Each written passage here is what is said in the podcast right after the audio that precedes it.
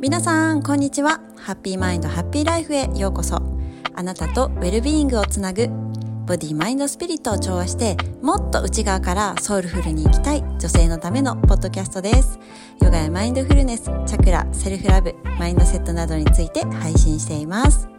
改めましてみよこです。現在忙しい女性のためのウェルビーイングサポートをしています。外側に左右されやすく不調や不足感を感じる生き方じゃなくて内側から満たされて自分自身で整えていける。そして本来の私でしっかり歩いていけるソウルフルなウェルネスライフをお届けしています。現在はオンラインヨガクラスレイキセッションチャクラコーチングセッションを行っています。もしご興味ある方は概要欄から詳細をご皆さん、一週間いかがお過ごしでしたでしょうか？そして、えー、日本の皆様、台風は大丈夫でしたでしょうか？えーと、私が住んでる宮崎県は結構直撃だったんですね。心配のご連絡とかいただいてありがとうございました。本当に今まで聞いたことないぐらいの暴風の音で、もう家も大丈夫かなって思ったぐらい、ちょっと寝るのが怖かったっていう夜だったんですけれども、次の日、もう風が強かったけど、一応何もあの影響が出ることもなく過ぎ去ってくれたんですけれど、その直後から停電が始まって約3日間続きました。そんなに長く続くと思ってなかったんですよね。やっぱり日本だし、あの、バリーに住んでた時はもうしょっちゅうだったから、いつ治んの？みたいな感じだったんだけれど、日本だし、あすぐ着くかなみたいな感じでのんきに構えてたんだけど、なんと3日間も停電になりました。やっぱりね、電気がないって大変。あの、まずほとんどの電化製品が動かないですよね。そして Wi-Fi も繋がらなくなったから、なんかいかに Wi-Fi と電気に頼って暮らしてたんかなってもう明らかになった感じでした。で、あのー、最初にね、感じた感覚が、なんか意外にも、わ、静かやなって思ったんですよね。もっと怖いとか不安とかなるかなと思ったんですけど、そうではなくて意外に、あ、静かって思いました。例えば冷蔵庫とか、何も使ってない時でも、この、ちょっとした振動みたいな音があると思うんですよね。ブーンみたいな。とか、あと洗濯機の音とか、あとは換気扇。換気扇も電気でつけたら換気扇が回るっていうの、例えばトイレとかお風呂とかっていうのもつけっぱなしにしてるんですけれども、それも小さな小さな音なんだけれども、ないと本当にシーンっていうか、もう本当に、あ、何も音がない、無みたいな感じの空間を感じて、あ、これって本当に、本当に本当に小さな音の集まりなんだけれども、その小さな小さなノイズが、なんか小さな小さなストレスになってたかもしれないなって思って、なんかうるさい音が鳴ってるわけではないんだけれども、小さな音がないだけで、こんなに違うんだって思って、何もない無みたいな空間を感じました。や、ちょっと不思議なね、体験でした。今までの日常ではない空間。家は同じ家なんだけれども、生活音みたいなのが自分たちが出さない限りは全くない。そして、ご近所も停電だったから電気とかもついてない。車も風が強かったから走ってない。本当に静かな感じ。で、もう本当にね、夜は星が綺麗でした。小さな明かりに家族で寄り添って星を見たんだけれども、あ、こうやって過ごすのも、なんか悪くないなって。本当にキャンプで星空を見るような感覚と近いかもしれない。で私はバリに住んでたからバリのニュピーを思い出したんですよね。もうニュピー自体はサカ歴の新年にあたる日で静寂の日とも呼ばれています。電気を使わない、そして火を使わないっていうあのルールがあって、本当に街中明かりがなくて、まあ小さな明かりだけは大丈夫だけど、本当に外に漏れるぐらいの明かりはなしで、火も使わない状態で、本当に今を感じる、その星空、満天の星空を感じる、まあ、その日をちょっと思い出しました。ね、なんか台風であの、やっぱりいろんなことを考えさせられたなって思ってます。もちろん今あるこの便利な生活環境っていうのも感謝が溢れてきたし、それに頼りすぎてないっていうのも感じました。もっと今を感じてっていうメッセージも感じました。それに頼りすぎてるあまり結局は機械に頼っていて、なんかこの今を例えば家族全員で感じるとかそういう時間ってもうほとんどないと思うんですよね。誰かはテレビ見て、誰かは携帯見ててとか、誰かは洗濯しててとか、なんか結構機械と共に過ごすっていうのが多いかもしれないと思うんですよね。でもそういうのが全くない状態になると本当に時間っていっぱいあるやんみたいな。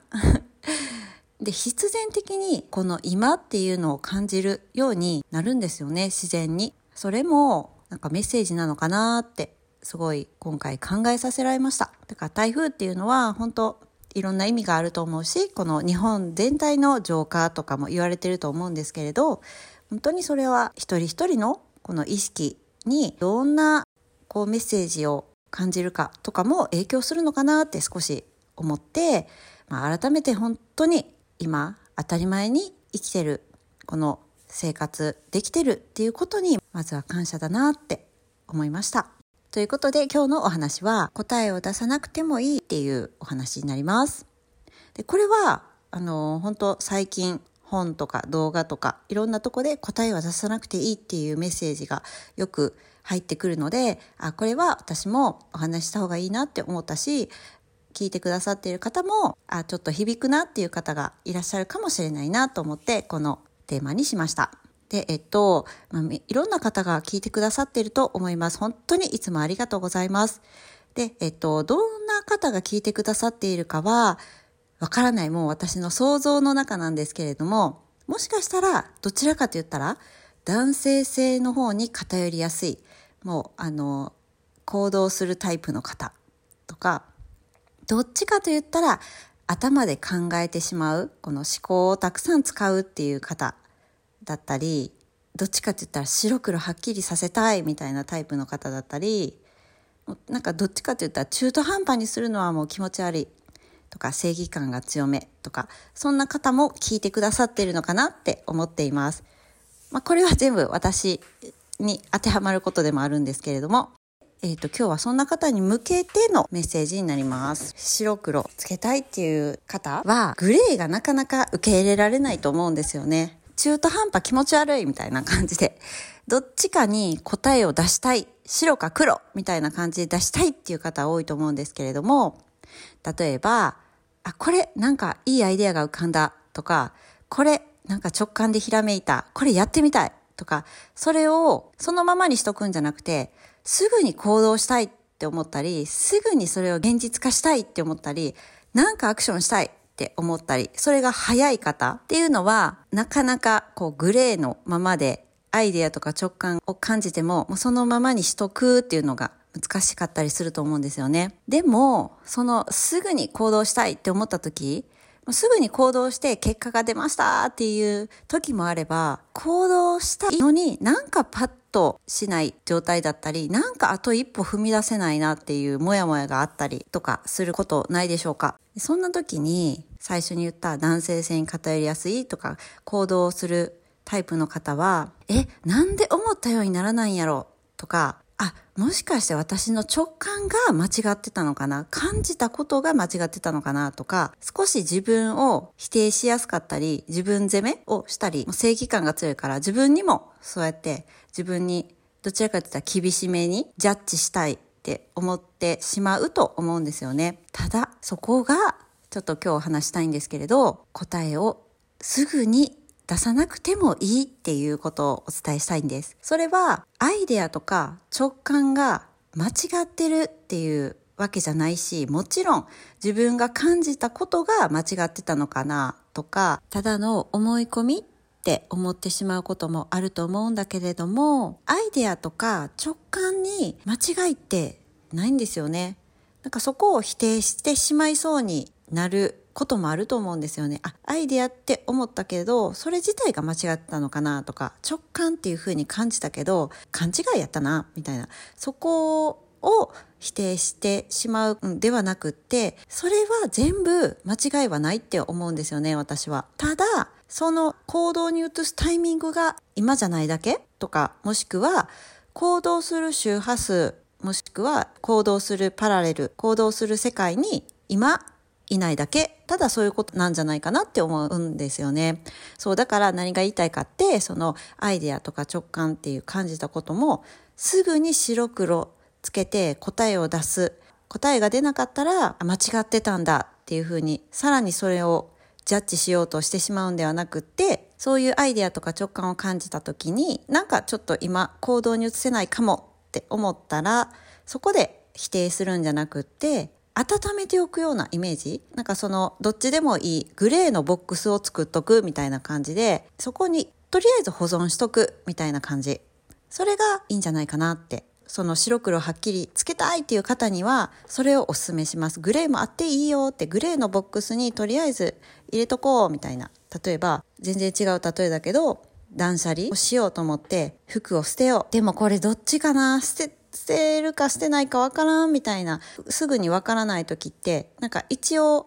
キープのボックスを作ったりするじゃないですか。そういうのの似たような感覚そこにとりあえず置いとくみたいな。置いといていいよっていう、そこを作ってあげることで、なんか自分に対してすぐに白黒つけないようになると思うんですよね。で、なんでこんな話したかって言ったら私がそんな体験を最近したからなんですけど、なんか、あるセッションを受けたいっていうふうに直感で思ったんですよね。うわ、めっちゃ気になる。でも、なかなか気になるって思ってんのに、いつもやったらすぐ、はい、申し込みみたいな感じですごい即決みたいな、早い方なのに、なかなか申し込みまで一歩踏み出せない。なんか進まないみたいな感じがありました。で、その時に、あ、受けたいって思ったこの直感自体が間違ってたのかなって思ってしまったんですよね。これが気になるって思った感覚自体が間違ってたのかなとか否定しそうになって、いや、多分そうじゃないはずって、なんかそんなモヤモヤした感覚があったんですけれど、最終的にそのまま置いといたんですよね。あ、やっぱり気になる。で、それ間違ってない気がする。だからそこ、そのまま置いとこうみたいな感じで置いといたら、結局、数日後、あ、今っていうタイミングが来て、今っていうタイミングを感じて、なかなか一歩踏み出せなかったのに、スッて申し込みできたっていう 私の体験があって、あ、やっぱりそこですぐに行動しない方がいいよっていうタイミングやったかもしれないし、ね、いろんなことが考えられると思うんですけど、なんか一番重要なことって、それで自分を否定しなくていい？その直感自体が間違ってたのかな？私が思う感覚って違ってるのかな？なんかそうやって自分の感覚自体を否定するっていうのはしなくていいんじゃないかなって思います。だから白黒つけるようにすぐに行動して結果まで出さなくてもいいし、その瞬間に答えって出ないこともある、その現実化しないことだってあると思うんですよね。さっき言ったみたいに、ただそれが今のタイミングじゃないだけ。で、また時期にそれ来るよっていうサインかもしれない。今感じたことをキーポイントになっていくよみたいな。そんなことかもしれないし、だから感じたことすべてに間違いはないっていうことなんですよね。ということで今日のまとめなんですけど、どっちかって言ったら白黒はっきりつけたい、すぐに行動に移したいとか、そういうタイプの方にメッセージです。あなたの直感に間違いはないです。なぜなら、あなた自身がハートで感じたことだから。何も迷わなくていい。何も疑わなくていい。しっかりと愛情を持ってその感覚を温めてあげましょう。ということで今日も最後まで聞いてくださってありがとうございました。もしこのお話いいなと思ったらぜひインスタグラムのメッセージや G メールでご感想いただければめっちゃ嬉しいです。今公式 LINE ではチャクラを癒す音声メッセージもプレゼントしていますのでもしよかったらご登録くださいね。私のインスタグラムアットマークみよこアンダーバーアンダーバー原田です。皆さんのフォローやトークへのコメントいつでもお待ちしています。では次回のエピソードでお会いしましょう。See you! バイバイ。